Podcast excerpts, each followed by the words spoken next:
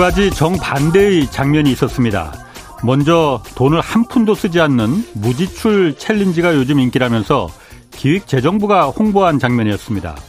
점심에는 도시락을 싸와서 먹고 퇴근 후에는 외식하는 대신 집밥으로 해결하자면서 냉장고를 탈탈 털어서 외식비 지출을 최대한 줄이자고 말이죠. 뭐 이거 자영업자들 다 죽으라는 건 얘기인지 뭐 내수를 활성화시켜도 모자랄 판에 이게 기재부가 앞장설 일인지 그야말로 매를 벌었습니다. 또 한 가지 장면은 한 개에 6천만 원짜리 목걸이, 2,600만 원짜리 브로치, 또 1,500만 원짜리 팔찌. 이 보통 서민들은 듣도 보도 못한 생소한 브랜드의 장신구들입니다. 김건희 여사가 스페인 나토 정상회의 순방 당시 아는 사람들에게 아는 사람들에게 빌려서 차고 나간 명품들이라고 합니다. 국민들은 지금 소비를 안 하는 게 아니라 못 하는 겁니다. 집밥을 먹고 싶어서가 아니라 외식할 엄두가 나지 않을 정도로 물가가 올라서 집에서 밥해 먹는 겁니다. 이 두 가지 장면을 보면서 같은 하늘 아래 두 가지 정반대의 세상이 있다는 걸 다시 한번 느끼게 됩니다. 네, 경제와 정의를 다잡는 홍반장, 저는 KBS 기자 홍사원입니다. 홍사훈의 경제쇼 출발하겠습니다. 유튜브 오늘도 함께 갑시다.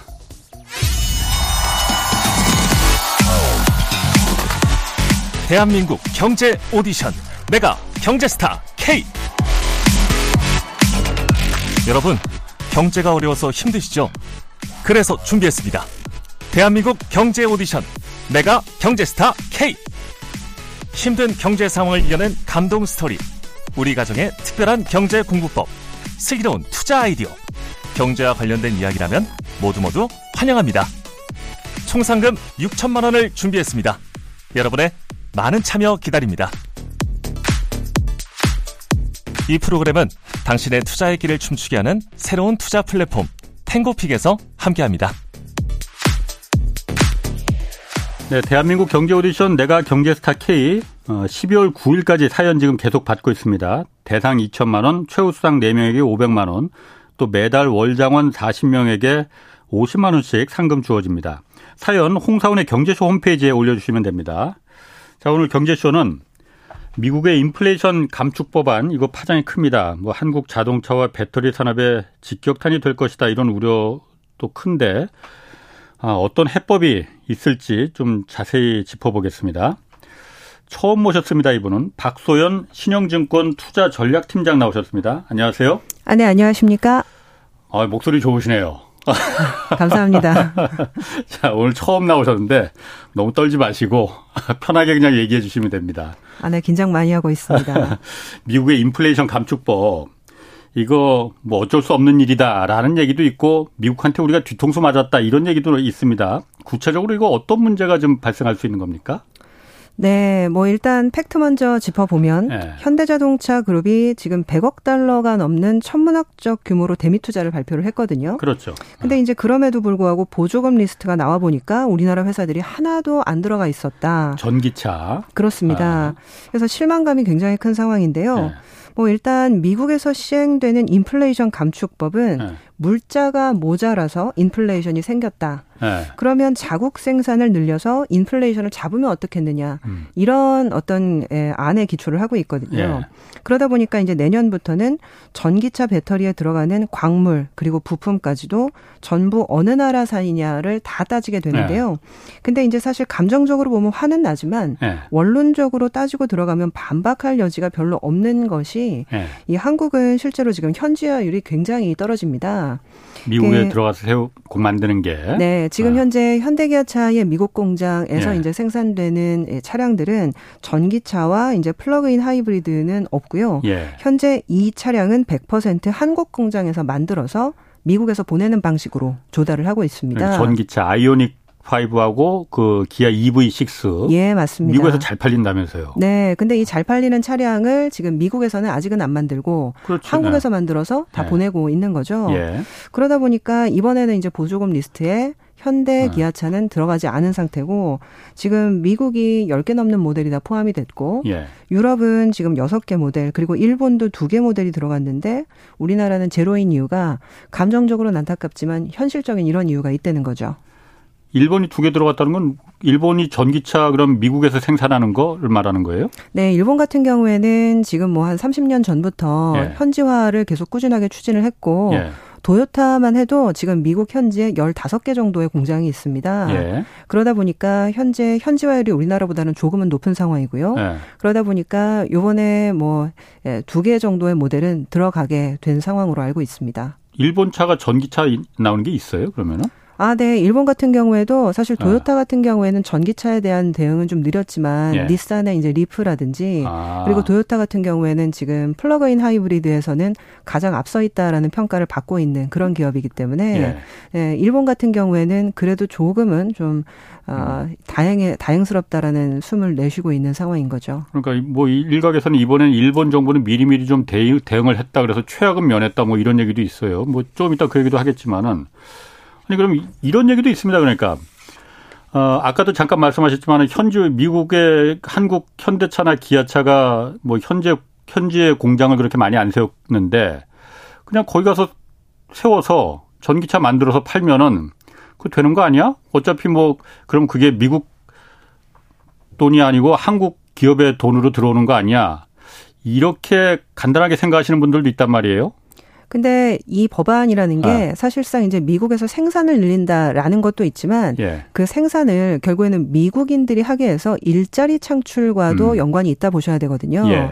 지금 뭐 이게 사실 올해가 공교롭게도 미중이 이제 수교를 한 게 1978년도였고 예. 그리고 이제 그 1972년도에 그 샹하이 커뮤니케라고 해 가지고 예. 미중이 이제 적대적인 관계를 청산한다라고 해서 이제 50주년이 딱 됐어요. 예. 근데 그 당시에는 이제 중국과 미국과의 관계가 굉장히 좋았고 그때는 이제 미국이 사실상 우리가 70년대 인플레가 굉장히 심각했었기 때문에 네. 이 인플레를 잡으려면 외부에서 싸게 생산을 해서 음. 미국으로 음. 이제 물자를 들여오는 게 필요하다라고 네. 생각해서 이제 중국과의 수교도 추진하고 그랬죠. 그런 분위기였거든요. 예. 근데 이제 50년 지나놓고 보니까 갑자기 머리를 때리는 질문이 있는 겁니다. 어허. 일자리를 다 뺏겼다. 어. 그래서 아니 지금 뭐 젊은 사람들이 그렇지. 일할 데가 없습니다. 물론 최근에는 아. 굉장히 이제 실업률이 낮지만 예. 그래서 그 일자리 다 어디 갔나 보니까 전부 다 이제 이머징으로 가 있는 거죠. 특히 예. 중국에. 예. 그래서 결과적으로는 뭐 트럼프 대통령, 음. 전 대통령부터 그 일자리를 다시 가져오기 위해서 각종 어떤 무역 제재라든지 예. 관세 인상이라든지 음. 이런 것들을 추진했고 사실상 굉장히 섬세한 방법으로 이번에 추진되긴 했지만 저는 맥락은 같다 보거든요. 예. 결국 트럼프, 저, 트럼프 전 대통령이 추진했던 것과 예. 바이든 현 대통령이 추진했던 것의 가장 큰 줄기는 일자리를 다시 미국으로 가져온 다. 중산층을 살린다. 그렇죠. 그래서 제조업의 경쟁력을 회복한다. 예. 이것이 사실은 가장 큰 골자에 음. 위치를 하고 있다 보셔야 됩니다. 음. 그렇게 되면은 아 어, 제가 현대차 회장이라 하더라도 한국에 공장 안 세우겠네 그러면은. 근데 이미 사실은 지금 현지화가 많이 이제 진행이 되고 있고 예. 실질적으로 제가 알고 있기로 지금 당장은 예, 100% 지금 전기차 하이브리드가 지금 미국 생산이 없긴 하지만 예. 라인이 아직 여유가 있기 때문에 예. 그 라인을 빨리 바꿔서 요번 4분기 그리고 내년 하반기에는 지금 이 모델을 미국에서 출시하려고 전기차 관련된 모델을 음. 현대기아가 준비를 하고 있는 걸로 알고 있거든요. 그러니까 준비야 당연히 하겠지만은 네네. 아, 그 기업의 입장에서는 그게 공장이 미국에 있든 한국에 있든 인건비 싼 데서 가성비 높게 만들어서 이익을 많이 남기면 되는 거 아니냐라고 생각할 수 있지만은 그, 그 전기차를 미국에서도 좀 만들고 한국에서도 좀 만들어야지 한국의 노동자들도 한국의 중산층들도 먹고 살 거 아니에요. 아. 이게 그러니까 어, 안 되겠네 그러면은요. 그렇죠. 사실 우리나라가 이제 그런 말씀들 많이 하시잖아요. 네. 세계화의 도도한 흐름에서 가장 크게 수혜를 받았던 게 한국 경제다. 중국과 한국이죠. 그렇죠. 예. 근데 이제 그 흐름이 이제 역행하기 시작했다라고 하면 예. 거꾸로 흐르기 시작했다라고 하면 한국 경제가 음. 가장 큰 타격을 받는 거 아닌가? 지금 이렇게 또 되, 되돌려서 질문하시는 분들도 있거든요. 수출 위주니까 우리는. 맞습니다. 그리고 음. 이제 어떻게 보면 생산 비용이 굉장히 좀 저렴했고, 예. 그리고 이제 아시아 노동자들이 굉장히 근면 성실하기 때문에 예. 미국에서 생산하는 것보다는 생산 비용이 굉장히 싸고 저렴하고 효율도 좋았던 거거든요. 예. 근데 만약에 그런 것들 다 안 따지고 예. 일자리 자체를 찾아오겠다라는 거에 미국이 초점을 맞춘다면 예. 이거는 조금 음. 걱정스러운 음. 일일 수도 있죠. 그러게. 네. 뭐 그런데 내 지금 듣다 보니까 한 가지 좀 궁금하네요. 트럼프는 그러면은 어, 부동산 돈 많은 자본가인데 왜 이렇게 미국의 중산층, 미국의 노동자들 그렇게 생각해서 공장을 중국, 미국으로 끌어들였을까요?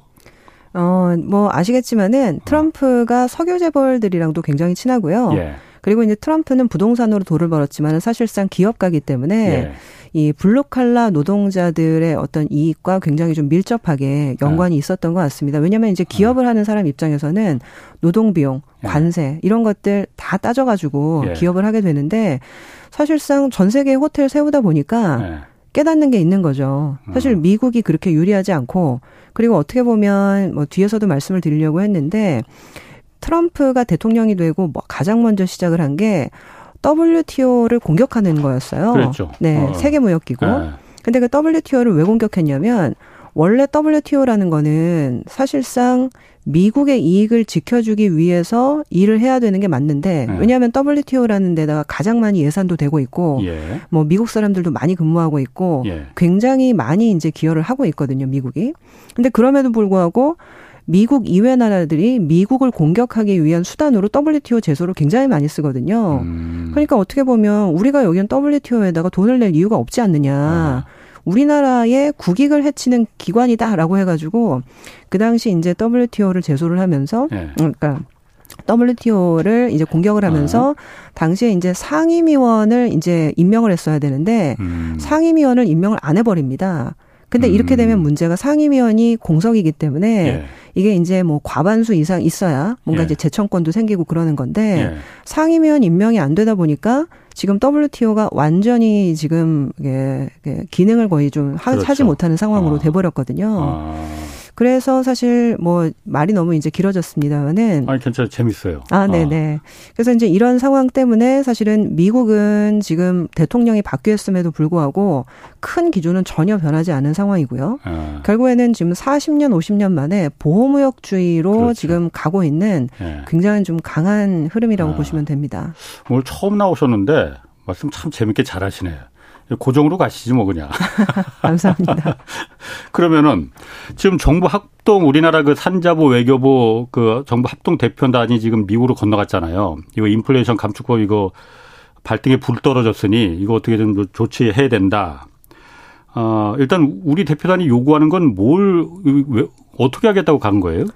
그 사실 우리나라도 좀 억울한 측면이 분명히 있거든요. 예. 왜냐하면 현지화 현지화율이 떨어지는 거는 팩트이기 때문에 반박은 못 합니다. 네. 근데 아시겠지만 우리나라도 WTO의 회원국이기도 하고요. 예. 그리고 미국만 놓고 보면 우리는 예. 한미 자유무역 협정 예. 그러니까 FTA를 체결한 당사국이거든요. 그렇죠. 예. 그렇기 때문에 이 FTA까지 체결한 우리나라에 대해서 지금 이런 식으로 홀대하는 것이 맞느냐라는 부분에 대한 이의 제기를 할 것 같더라고요. 예. 좀 구체적으로 말씀을 드리면 FTA 그리고 이제 WTO는 조약 당사국끼리는 최혜국 대우. 그러니까 아. 이거를 좀 설명을 드리면 상품이 어떤 나라로부터 수입이 되든지 동일한 제품이면 예를 들면 차 차면 음. 차 내지는 에어컨이면 에어컨 똑같은 상품군이라면 차별하지 말아야 된다. 라는 조항이 있고요. 미국 땅에서 생산했던 한국 땅에서 생산했던 맞습니다. 그리고 이제 내국인 대우라고 해서 이거는 이제 FTA의 지금 2조에 예. 어, 들어 있는 부분인데 수입품이 일단 국내 시장에 들어온 이후에는 예. 일단은 들어왔으면은 이거는 국내산이라는 거죠. 예. 그래서 이 수입품이 국내 시장에 들어온 이후에는 국산품과 수입품을 차별 대우해서는 안 된다. 예. 이게 FTA 조항에 명시가 되어 있어요. 예. 근데 사실상 요번에 이제 발표된 IRA라는 거는 예. 이 조항을 무시한 거 아니냐. IRA는 그 인플레, 인플레 감축법. 어. 그렇죠. 인플레 감축법에 그러게 억울한 좀 네. 억울한데. 예. 그렇죠. 그래서 네. 이제 이 부분들을 지금 적극적으로 이제 그 어필을 네. 한 것으로 지금 알려져 있고요. 그래서 이제 사실 미국은 이걸 듣고 보니 아 그럴 수도 있겠네. 근데 예. 이제 딱히 해결할 방법은 없다라는 쪽의 이제 입장이었다 하더라고요. 왜냐하면 아시겠지만 이게 이제 블루칼라 노동자들 그리고 예. 미국의 일자리를 위해서 이제 창출되는 법안이다 보니까 미국이 아시겠지만 11월에 선거가 있지 않습니까? 예. 그래서 이제 선거를 앞두고 이렇게 중요한 법안을 지금 바이든 대통령의 지지율이 계속 떨어지고 있는 상황에서 회심의 역작으로 사실은 이 법안을 낸 거였거든요. 네. 근데 이제 이 법안을 되돌이킨다는 거는 본인들이 실수했다라는 거를 인정하는 거니까 쉽지는 않겠죠.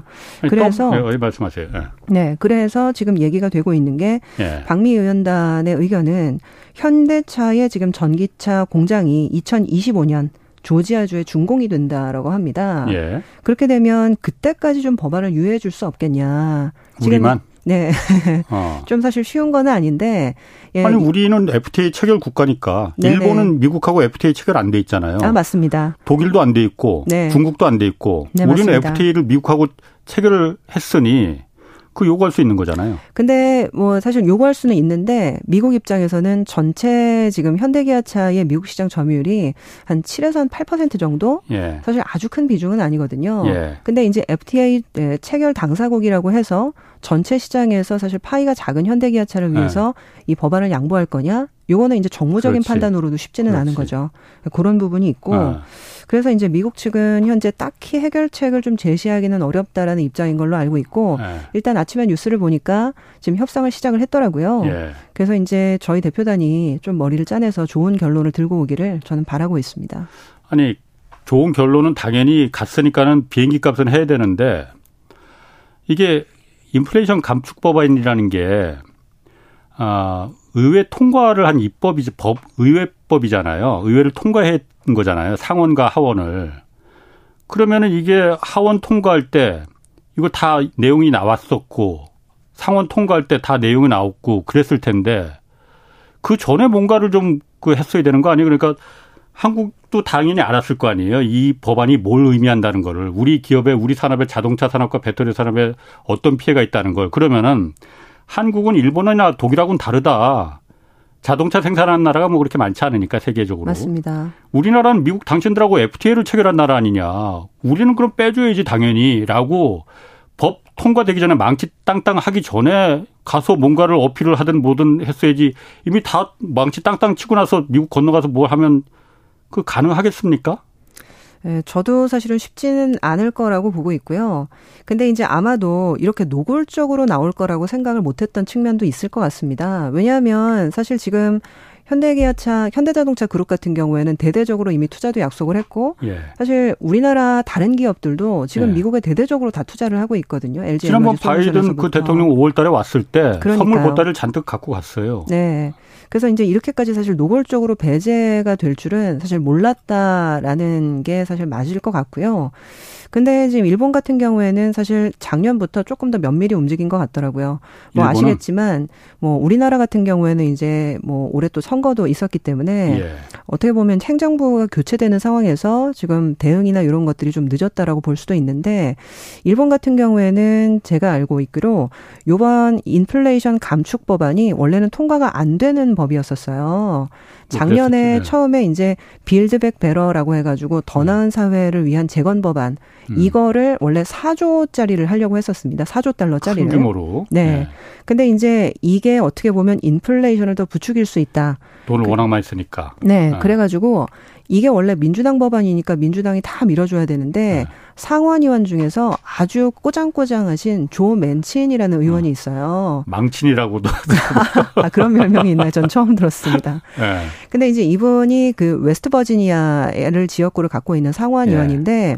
이분이 사실은 이거를 반대를 해가지고 민주당이 아니라 사실은 약간 공화당적인 성질도 있는 거죠. 왜냐하면 이 법안이 또 증세를 많이 해야 되기 때문에 예. 그 부분에 대해서 이제 반대 입장을 내 아. 보인 거예요. 예. 근데 이분이 갑자기 올해 마음을 바꾸면서 네. 7월 말에 조맨친이 찬성을 했다. 그랬죠. 그 대신 이제 규모를 조금 이제 줄이기로 하면서 찬성을 했다라고 하면서 이제 급진전이 된 거거든요. 예. 근데 이제 작년부터 이 조맨친이 카드를 들고 있다라는 걸 알고 예. 도요타에서 적극적으로 이제 조 맨친 의원한테 로비를 했다라는 얘기가 있더라고요. 왜냐하면 이제 도요타가 지금 미국 본토에 제가 알고 있기로 한 열다섯 개 정도 공장이 있는데요. 예. 그 중에 하나의 공장이 한 90, 한 8년도 정도 준공된 공장일 겁니다. 예. 이 공장이 웨스트 버지니아에 있어요. 맨친이 지역구에. 맞습니다. 예. 그러다 보니까 어떻게 보면 맨친 입장에서는 이 지역구에다 공장을 두고, 두고 있는 이 도요타를 조금 더 이제 안배했을 수도 있고요. 그리고 어떻게 보면 이 법안에 대해서 우리가 억울한 점, 그리고 우리가 준비해야 될 어떤 시간이 필요하다라는 점, 그런 것들을 적극적으로 로비를 했을 수가 있죠. 아니, 그럼 도요타나 일본이 그러면 얻은 건 뭐예요? 거기도 어차피 전기차 미국에서 생산해야 되고, 어, 똑같은 조건일 거 아니에요? 네, 그래서 뭐 사실 그 일본도 이번 법안이 통과된 걸 보면은 뭐 승리했다라고 할 수 있는 수준은 아니고요. 예. 사실 한국이랑 똑같이 사실 피해를 보는 입장이긴 합니다. 네. 그런데 지금 그래도 두 개 모델이 좀 들어가게 됐는데요. 보조금을 그, 받는 거로 맞습니다. 보조금을 아. 받는 모델로. 근데 그렇게 이제 노력을 해서 이제 얻어낸 결과가 왜 나왔냐면 예. 처음에는 이 법안에서 미국 내에 노조가 있는 기업에게만 아, 그 보조금을 준다 이렇게 얘기를 했었습니다. 네. 아시겠지만은 이제 바이든 대통령은 굉장히 민주당 내에서도 아주 좌적인 성향이 굉장히 강한 대통령이기 때문에 네. 노조가 있는 기업에게 베니핏을 주겠다라고 취임 때부터 그랬죠. 굉장히 얘기를 많이 예. 했었거든요. 그래서 이번에 이제 미국 내에 노조가 있는 기업한테만 주기로 했었는데 아시겠지만은 자동차 3사는 당연히 미국 자동차 3사는 노조가 있죠. 강합니다, 아주. 예. 근데 이제 뭐 일본과 사실 한국은 미국의 노조가 사실 없고 이제 한국에 이제 노조가 있는 건데. 아, 미국 자동차 현지 공장에는 노조가 가입이 안 돼 있군요. 그러니까. 네, 어, 아, 아, 가입이 안 돼 있는 걸로 알고 있습니다. 예. 그러다 보니까 지금 요런 부분 때문에 이 노조가 없으면은 어 보조금을 못 받는다라는 음. 조항이 생기는 거를 알고 이거를 적극적으로 이제 로비를 했다라는 보도들이 있더라고요. 음. 그래서 이제 요 조항이 좀 빠지게 됐어요. 예. 그러다 보니까 그래도 조금 한숨 돌린 게 하나 있고요. 예. 예. 그리고 이제 또 하나는 원래는 누적 판매량이 20만 대 이상이면 예. 보조금을 예. 또못 받는다. 요런 음. 조항이 또 있었습니다. 예. 근데 이제 그 누적 판매량이 이제 도요타 같은 경우는 20만 대를 이제 넘겼고 일본차 같은 경우도 넘겼기 때문에 그래서 이제 요 조항이 사실은 빠져도 어떻게 보면 이제 보조금을 받는 상황이 없어지는 거기 때문에 아니 그 전 미 일본의 전기차가 그렇게 많이 팔려요? 20만 대그립 이 도요 닛산 리프인가 그거밖엔 전기차 없는 거 아닌가요?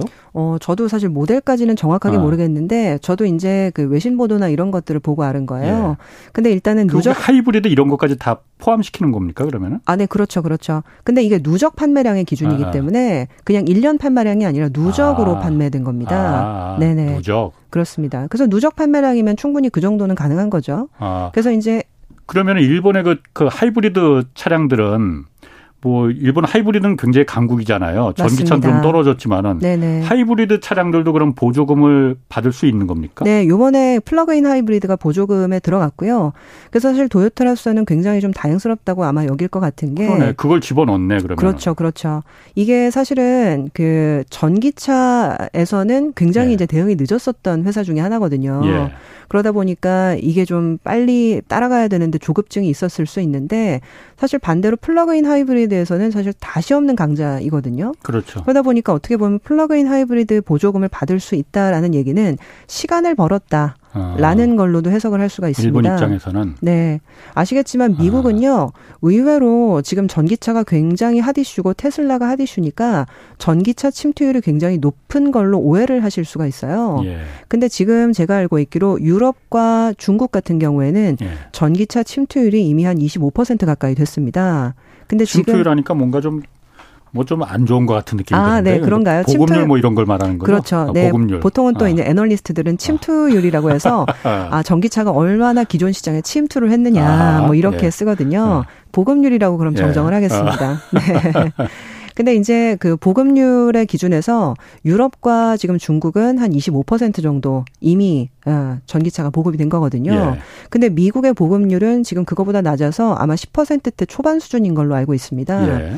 그러다 음. 보니까 사실 성장성이 굉장히 큰 시장이라고 볼 수 있거든요. 예. 근데 그 성장성이 굉장히 큰 시장에서 보조금도 못 받게 되면 그리고 지금 기존 전기차 모델 자체가 별로 없는 상황에서 그렇죠. 더욱더 뒤처질 수 있다. 이러한 지금 두려움이 두려움이 있는 거죠. 음. 그래서 이제 적극적으로 대응을 했는데도 사실 결과가 아주 만족스럽진 않았을 거예요. 뭐 우리나라처럼 모델이 하나도 못 들어간 상황은 아니지만 두 개 정도 들어갔지만 그래도 미국 지금 차들은 거의 한 16개, 18개 그 정도의 지금 보조금을 받는 모델들이 생긴 걸로 알고 있거든요. 아. 그러니까 어떻게 보면 차별을 받는 거는 일본도 마찬가지인 거죠. 아니 마찬가지라 하더라도 한국과 일본은 경우가 다릅니다. 우리는 FTA 체결 국가고 맞습니다. 일본은 체결 국가가 아니에요, 미국하고. 네네. 그러니까 그걸 같이 일대일로 한국에서 생산되는 거는 미국에서 생산되는 것과 똑같은 그 호혜를 받을 우리는 자격이 권리가 있는 거거든요. 네, 저도 그렇게 생각을 하는데 아마 이 법안에 대한 초안을 만들고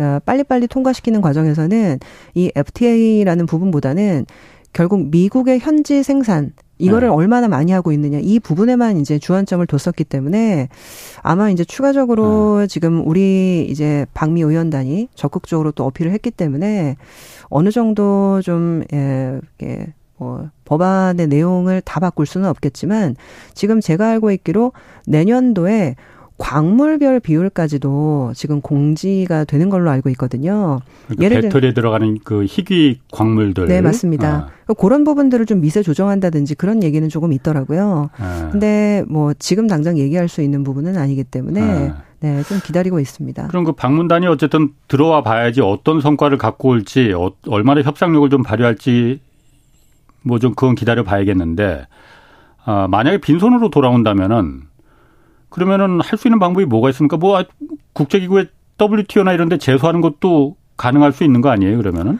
네, 근데 사실 예전 같았으면 가능하거든요. 예. 근데 지금 아까 잠깐 말씀드렸는데 이게 지금 성과가 크지 않을 것 같다는 게 굉장히 안타까운 부분인 거죠. 약간 좀 부연 설명을 드리면요. 예.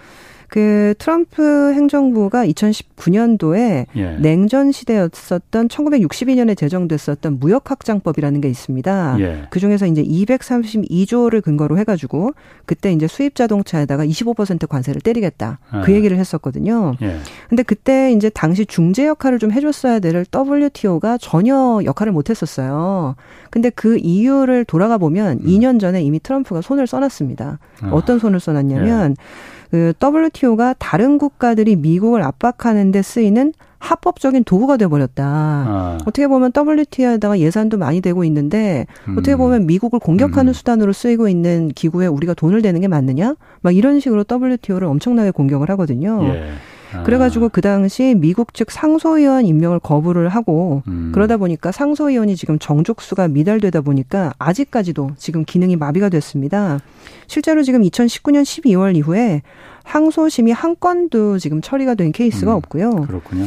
네, 그러다 보니까 이제 회원국들이 아 WTO 제소해도 어차피 별 소용 없을 거야. 라고 하면서 사실 이거를 좀 악용하고 있는 거 아닌가 약간 이런 생각도 좀 들더라고요. 아니 얼마 전에 며칠 전에 그 한덕수 총리도 그 우리 그 KBS 방송에 나와서 어, WTO에 이거 제소를 하겠다도 아니고 할 거를 검토하겠다라고 말해서 아니 하, 면 하는 거지 뭐 검토하는 것까지 저렇게 발표를 하나 말을 하나 했는데 그것도 그냥 별로 어, 실효성은 없군요 그러면은. 현재 어, 상태에서는. 뭐 제가 어떤 그 의미에서 그렇게 말씀하셨는지는 잘은 모르지만은 그냥 미국 한번 좀 이제 떠보려고 하는 건가 그러면? 어 일단은 그 네. 실효성이 없다라는 내부적인 판단도 좀 있을 수 있고요. 예. 그리고 이제 두 번째는 결국에 이게 중국을 제소하거나 예. 내지는 뭐 독일을 제소하거나 이런 것과는 조금 다른 문제거든요. 음, 왜냐하면 지금 현재 어, 우리 정부가 사실은 미국과의 어떤 적극적인 관계를 위해서 노력을 하는 상황인데 예. 미국을 대놓고 제소를 하겠다. 특히 이제 미국이 요번에 이거를 중간 선거 앞두고 아주 플래그십으로 걸고 있는 법안이거든요. 예. 근데 그거에 대해서 제소를 한다라는 게 굉장히 좀 조심스러울 수 있는 거죠. 그런 정무적인 판단이 있을 수 있을 것 같습니다. 그럼 이 인플레 감축법이 미국 그 기업들한테는 자동차 뭐 미국도 배터리 기업이 있나? 미국 자동차 기업이나 배터리 기업들한테는 이게 굉장히 좋은 겁니까 그러면은? 당연히 어. 좋을 것 같은데. 근데 일단은 지금은 네. 이제 테슬라가 뭐 지금 뭐 파나소닉이랑 합작해가지고 예. 적극적으로 이제 배터리를 생산을 하고 있는데 사실 그걸 가지고는 지금 맞출 수가 없습니다. 예. 그래서 지금 뭐 주식시장에서도 결국 우리나라 기업들이 적극적으로 역할을 할 수밖에 없게 되어 있다. 예. 지금 이런 기대감들이 좀 많이 나오고 있어요. 예. 실질적으로 지금 LG 에너지 솔루션 같은 경우는 GM이랑 이제 오랜 파트너로 해가지고 예. 예. 적극적으로 이제 배터리를 공급하겠다라고 얘기를 하고 있는 상황이고 지금 올 초에 원래 어, 공장을 하나 더 증설을 하렸던 거를 지금 비용이 너무 많이 들어가니까 예. 약간 예. 재검토를 하겠다라고 하나 철회를 했었거든요. 뭐 예. 철회가 아니라 연기 정도긴 하지만 예. 근데 이제 그거를 좀 설득하러 또 미국에서도 하나 특사가 오시는 것 같더라고요. 예. 네. 의원 하나가 이제 요 부분들을 다시 투자를 재검토해달라 이렇게 해가지고 방한을 한다라는 얘기를 좀 들었었는데 사실 이렇게 되면 현대기아차 입장에서는 조금 이제 뼈, 뼈 아픈 어, 법안 통과이긴 했지만은 예. 오히려 미국 현지화율이 높은 기업들한테는 상당히 수혜 기대감이 있을 수 있는 측면이 있습니다. 그래서 이미 지금 예, 주식시장에서 최근 시세를 보니까 보니까 예. 지금 SL 그리고 이제 화신 같은 기업들이 미국 현지화율이 굉장히 높은 기업이거든요. 뭐 하는 기업들인데요, 거기는? 자동차 부품사들입니다. 아, 예. 그래서 음. 자동차 현지에서 생산을 많이 하게 되면 결국에는 미국에서 생산하는 것들을 갖다 쓸 수밖에 없기 때문에 예. 미국의 공장이 있는 부품사를 찾아라. 이렇게 되는 거죠. 네. 그래서 이제 이런 아까 말씀드렸던 이 SL이나 화신 같은 경우가 현지화율이 높은 자동차 음. 부품사로 잘 알려져 있기 때문에 예. 최근 주가가 좀 올랐던 측면이 있고요. 음. 그리고 방금 말씀드렸던 LG 에너지 솔루션 그리고 뭐 삼성 SDI 같은 기업들 결국에는 우리나라 배터리들을 많이 쓸 수 있는 어, 상황들이 많이 올 거다. 왜냐하면 지금 현재 그 보조금을 주는 것들이 다 친환경 차이기 때문에 배터리가 다 탑재되는 거거든요. 예. 그래서 이제 우리나라 같은 경우에는 수혜를 보는 기업이 있을 수도 있고 아니면 조금 사실 불리해진 기업이 있을 수도 있고 뭐 그런 네. 측면이 있다라고 보시면 됩니다. 뭐 증권사에 계시니까는 기업들이 수혜를 보고 어떤 큰 이익을 얻을 수 있는 그 기회가 될 수 있겠다라고 생각하실 수 있지만은 그냥 저희 일반 사람들 입장에서 봤을 때는 그럼 그건 다 기업의 이익으로만 들어가는 거지 자본의 이익으로만 들어가는 거지. 어, 국내 내국인 그 중산층 섬기 노동자나 아, 중산층들은 그럼 무슨 이득을 보을 수가 있는 거냐? 그 기업들이 그럼 미국에서 돈 벌었다고 자선 사업 하듯이 나눠줄 것도 아닌데 그런 문제가 있지 않나요?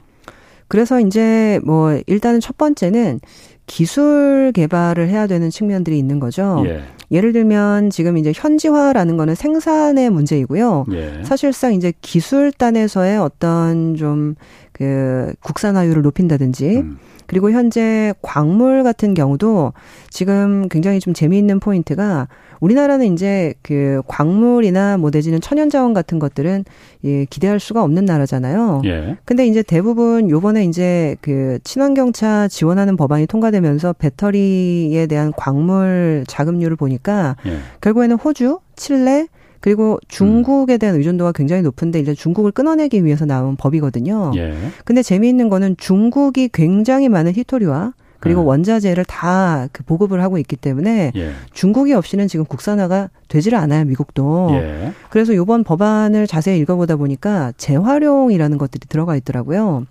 결국에는 아. 새로 니켈이나 코발트를 예. 캐가지고 갖고 올 수 있으면 되게 좋은데 예. 호주나 칠레도 전체 생산량에 한계가 있기 때문에 예. 다할 수가 없는 거죠. 예. 그래서 어떻게 보면 사실은 이 재활용을 할 수 있는 부분들을 검토하면 이 재활용에 대해서는 인정을 해주겠다 이렇게 얘기를 했더라고요. 음. 그래서 어떻게 보면 실질적으로 어떤 생산에 대한 부분들은 우리가 이제 미국의 헤게모니를 가져가겠다고 하는 거니까 예. 이 부분들은 사실 좀 안타깝지만 어, 지금 손해를 볼 수밖에 없는 부분이 있는데 예. 결국에는 이거를 기술력으로 극복할 수밖에 없는 거거든요. 음. 결과적으로 우리나라가 이제 부가가치가 높은 좀 산업군으로 이동을 하게 되면서 예. 단순 생산에서 결국에는 이제 부가가치가 높은 부분에 대해서 우리가 헤게모니를 가지고 예. 그리고 그 부분에 대해서 설비 투자를 하는 방향으로 가는 거니까 음. 어, 어떻게 보면 우리나라의 경제 구조가 좀 더 고도화됐기 때문에 나올 수 있는 전략이라고 생각을 하고 있고요. 예.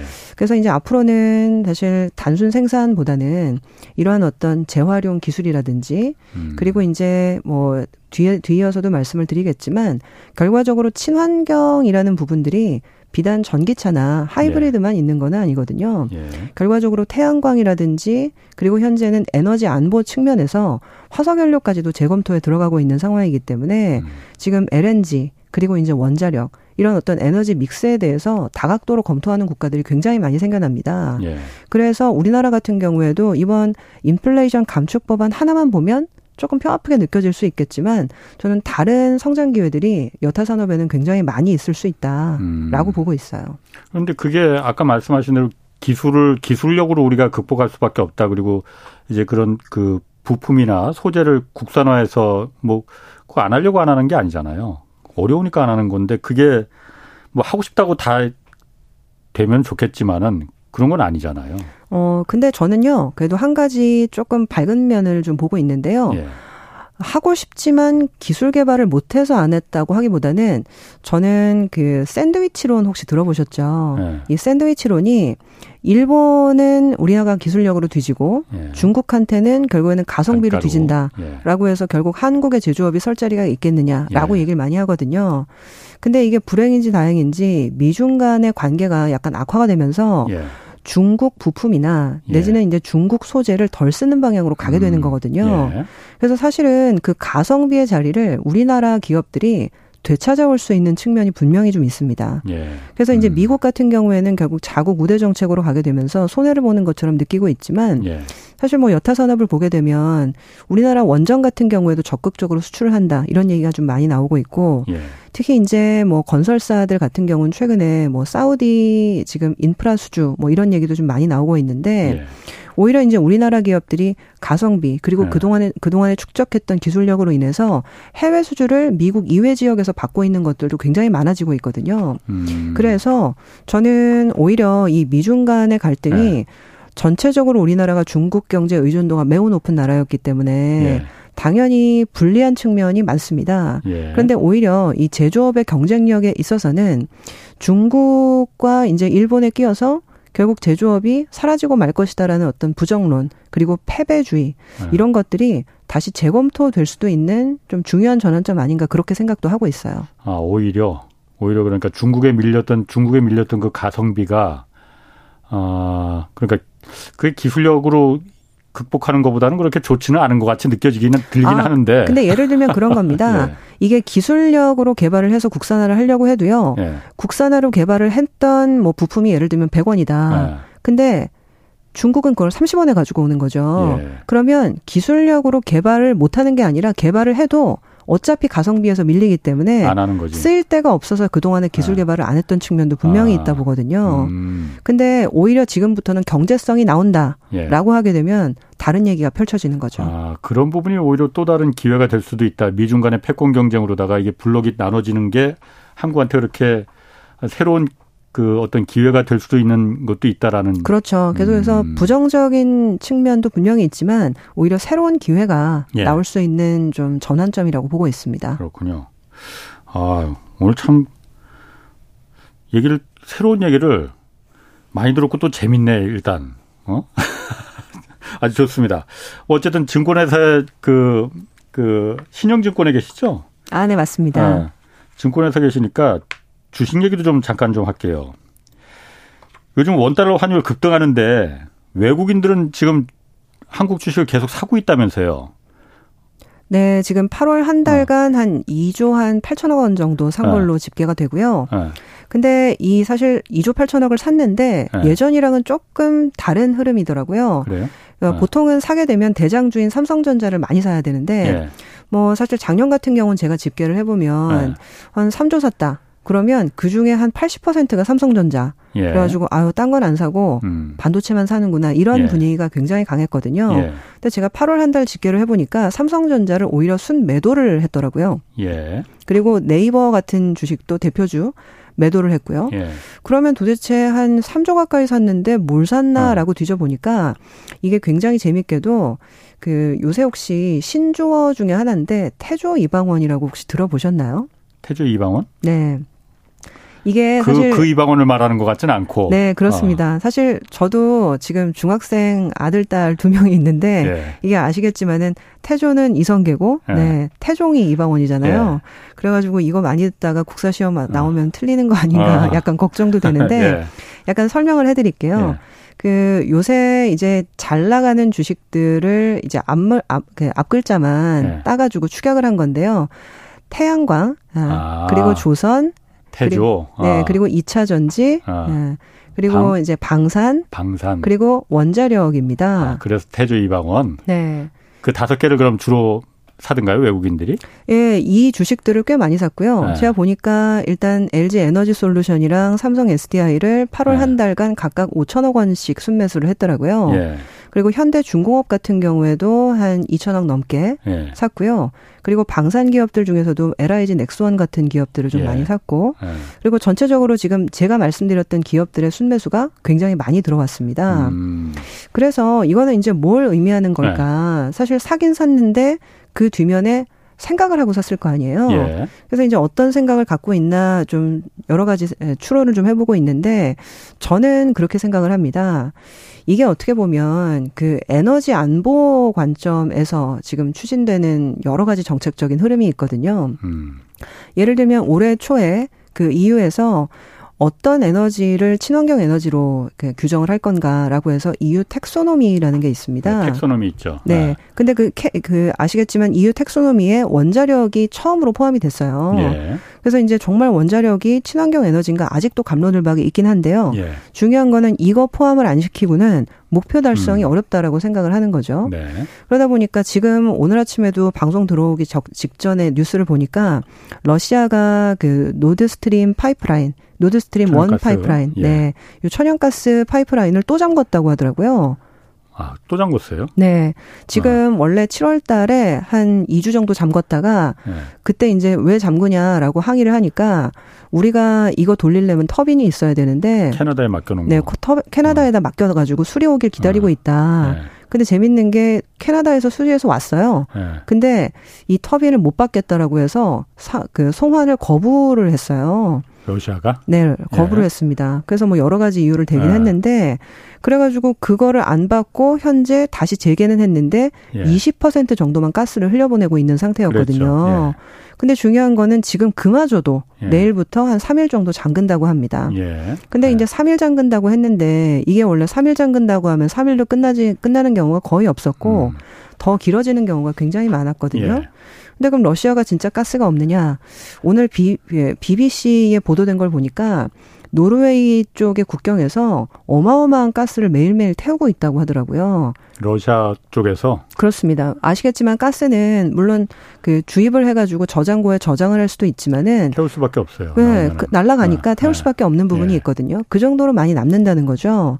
근데 이제 그럼에도 불구하고 현재 다시 아직은 겨울이 안 오긴 했지만 예. 겨울이 오면 어떻게 되는지 너네 한번 느껴봐. 어. 어, 약간 이런 느낌으로 지금 가스를 잠그고 있는 거죠. 비축을 못하게 한다는 이유가 그 그거잖아요. 그러니까 비축을 못하게 하려고.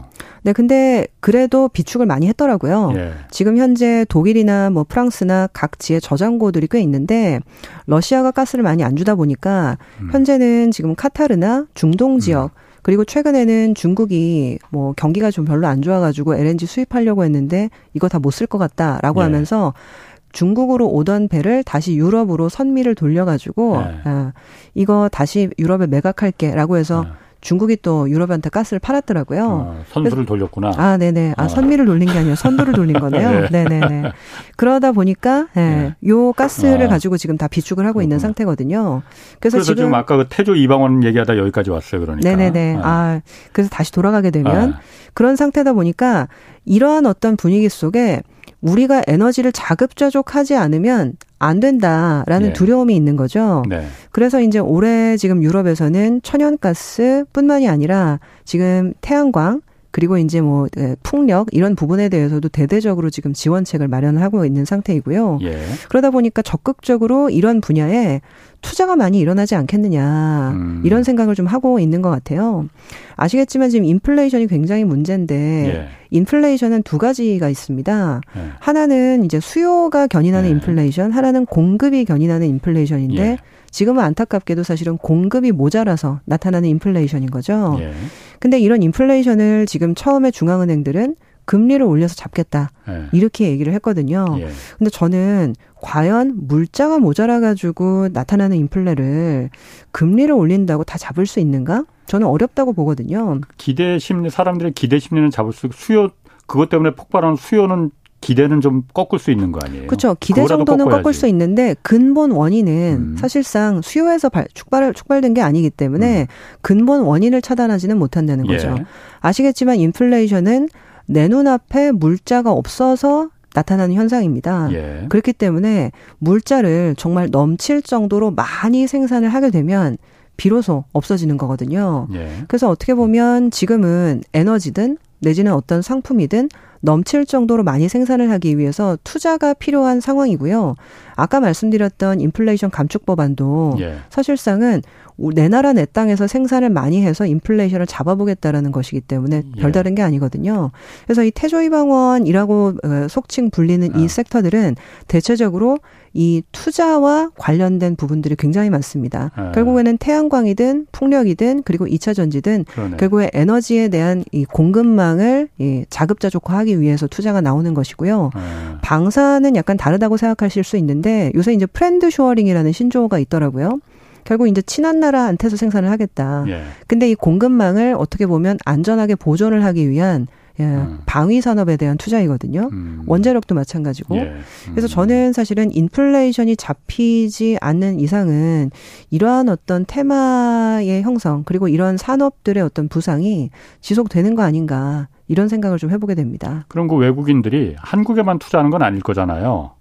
그럼 다른 나라에 중국이나 일본이나 유럽에 투자하는 것도 주로 그 태조 이방원 뭐 방은 빼고 태조 이원 쪽에 많이 투자하던가요 그러면은? 어 외국인 투자자의 이 매매 동향이 이렇게 우리나라처럼 매일매일 보고가 되는 나라가 거의 없어요. 아, 그래요? 네. 그리고 이제 아. 종목별 이제 투자 동향도 사실 네. 거의 잘 공개가 안 되기 때문에 제가 아. 알 수는 없지만 근데 주가는 오르고 있는 상태입니다. 그렇군요. 네. 그런데 원래 원칙 그 원칙이라기보다는 통상적으로 지금 환율이 굉장히 막 막 오르잖아요. 지금 1,400원 넘느냐 안 넘느냐 이 얘기까지 나오는데 이런 때는 외국인들은 환자손 때문에 원래는 주식 투자 사기보단 빼는 게 더 일반적인 거 아니? 그런데도 아, 사네. 네, 보통은 그렇습니다. 보통은 네. 이렇게 환율이 오르면 잘 안 들어오거든요. 예.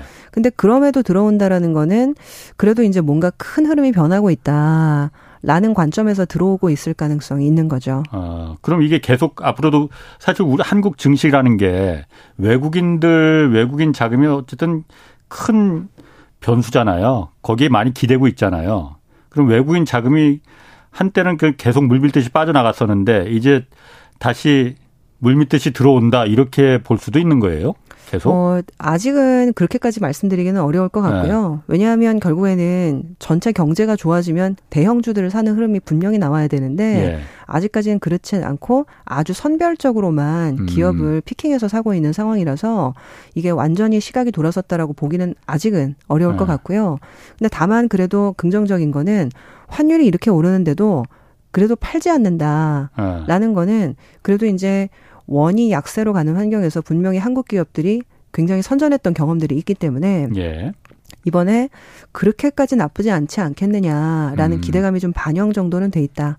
그렇게 보시면 될 것 같습니다. 그렇군요. 그럼 아까 그 삼성전자나 이런 데는 외국인들이 다 판다는 거잖아요. 네네. 반도체는 그러면은 그 별로 그렇게 외국인들이 봤을 때 저기는 그 태조 이방원처럼 그 미래 어, 그 좀 호재가 있는 산업이 아니야 반도체는 이렇게 판단을 하는 거예요 그러면? 네, 뭐 안타깝겠지만 예, 반도체가 아직은 조금 더 추운 겨울을 나야 된다 이런 전망이 좀 많은 것 같습니다. 또또 추운 겨울 와요 그럼 반도체? 네, 뭐 아. 이게 이제 왜 그러냐면 예. 아시겠지만 팬데믹 한 2년을 경험하면서 비대면 수요가 굉장히 늘어나서 예. PC도 많이 팔리고 노트북도 많이 팔리고 그러다 보니까 사실 예. PC와 이 노트북 수요가 폭발을 하면서 예. 그 당시 DRAM에 대한 네, DRAM과 NAND에 대한 수요가 너무 좋았거든요. 예. 근데 이제 팬데믹이 끝나니까 더 이상 뭐 그런 수요 다 당겨 쓴 거고 예. 이제는 뭐 PC랑 노트북 살 사람이 없는 거거든요. 예. 그래서 이제 그 수요가 죽어버린 게 하나가 크고요. 음. 그리고 또 하나는 사실 우리 스마트폰 모바일에 쓰이는 어, 낸드가 낸드 디램이 굉장히 많은데 그 모바일 반도체 측면은 중국 수요가 굉장히 중요합니다. 왜냐하면 이제 중국에서 교체 수요도 굉장히 좀 빠르고 예. 인구가 많기 때문에 이 모바일 수요는 중국을 봐야 된다라는 얘기가 많은데 어 최근에 이제 부동산 경기가 급, 급속하게 둔화가 되고 있다라는 얘기가 좀 있고 제로 코로나 때문에 보통은 사람들이 음. 핸드폰을 살려면 예. 나가서 모델을 좀 보고 사잖아요. 예, 예. 온라인에서 그냥 바로 바로 주문하는 경우가 없기 때문에. 예. 근데 지금 제로 코로나 때문에 이동이 상당 기간 좀 정체가 돼 있어가지고 예. 그래서 판매가 많이 줄었다라는 좀 후문들이 있더라고요. 음. 그래서 지금 아까 말씀드렸던 비대면 수요가 감소한 부분 예. 그리고 중국 쪽의 수요가 감소한 부분 때문에 지금 전체 반도체에 대한 업황이 아직까지는 좀 어렵다라는 얘기들이 좀 많이 들리고 있습니다. 아, 그러니까 중국 쪽의 그 스마트폰 모바일 기기 쪽에 그러니까 이쪽이 수요가 좀 줄어들면서 반도체가 그 영향을 맞을 것이다. 이렇게 연결이 되는 거군요. 네. 그러다 보니까 이제 재고가 굉장히 좀 많이 좀 부담이 있는 상황이고요. 네. 그래서 이제 재고를 빨리 떨어야 되는데 예. 그러다 보니까 재고를 떨면서 이제 가격을 낮춰서 팔 수밖에는 없는 거죠. 음. 그래서 이제 여전히 가격이 좀 약세인 상태이고요. 예. 그러다 보니까 최근에 이제 미국의 마이크론도 그렇고 예. 우리나라의 이제 SK 하이닉스도 그렇고 공급을 좀 조절을 하겠다라는 뉘앙스를 최근에 좀 비쳤어요. 음. 그래서 이렇게 공급만 조절해도 전체적으로 이제 수급이 좀 안정되는 영향은 있거든요. 그렇군요. 근데 그래도 뭐 아직까지는 조금 약세 압력이 좀 있는 상태다라고 보시면 될 것 같습니다. 알겠습니다. 아, 고맙습니다. 박소연 신영투자증권 아 신영증권 투자전략부장 함께했습니다. 고맙습니다. 감사합니다. 내일은 부동산 시장 동향과 전망 살펴보겠습니다. 지금까지 홍사원의 경제쇼였습니다.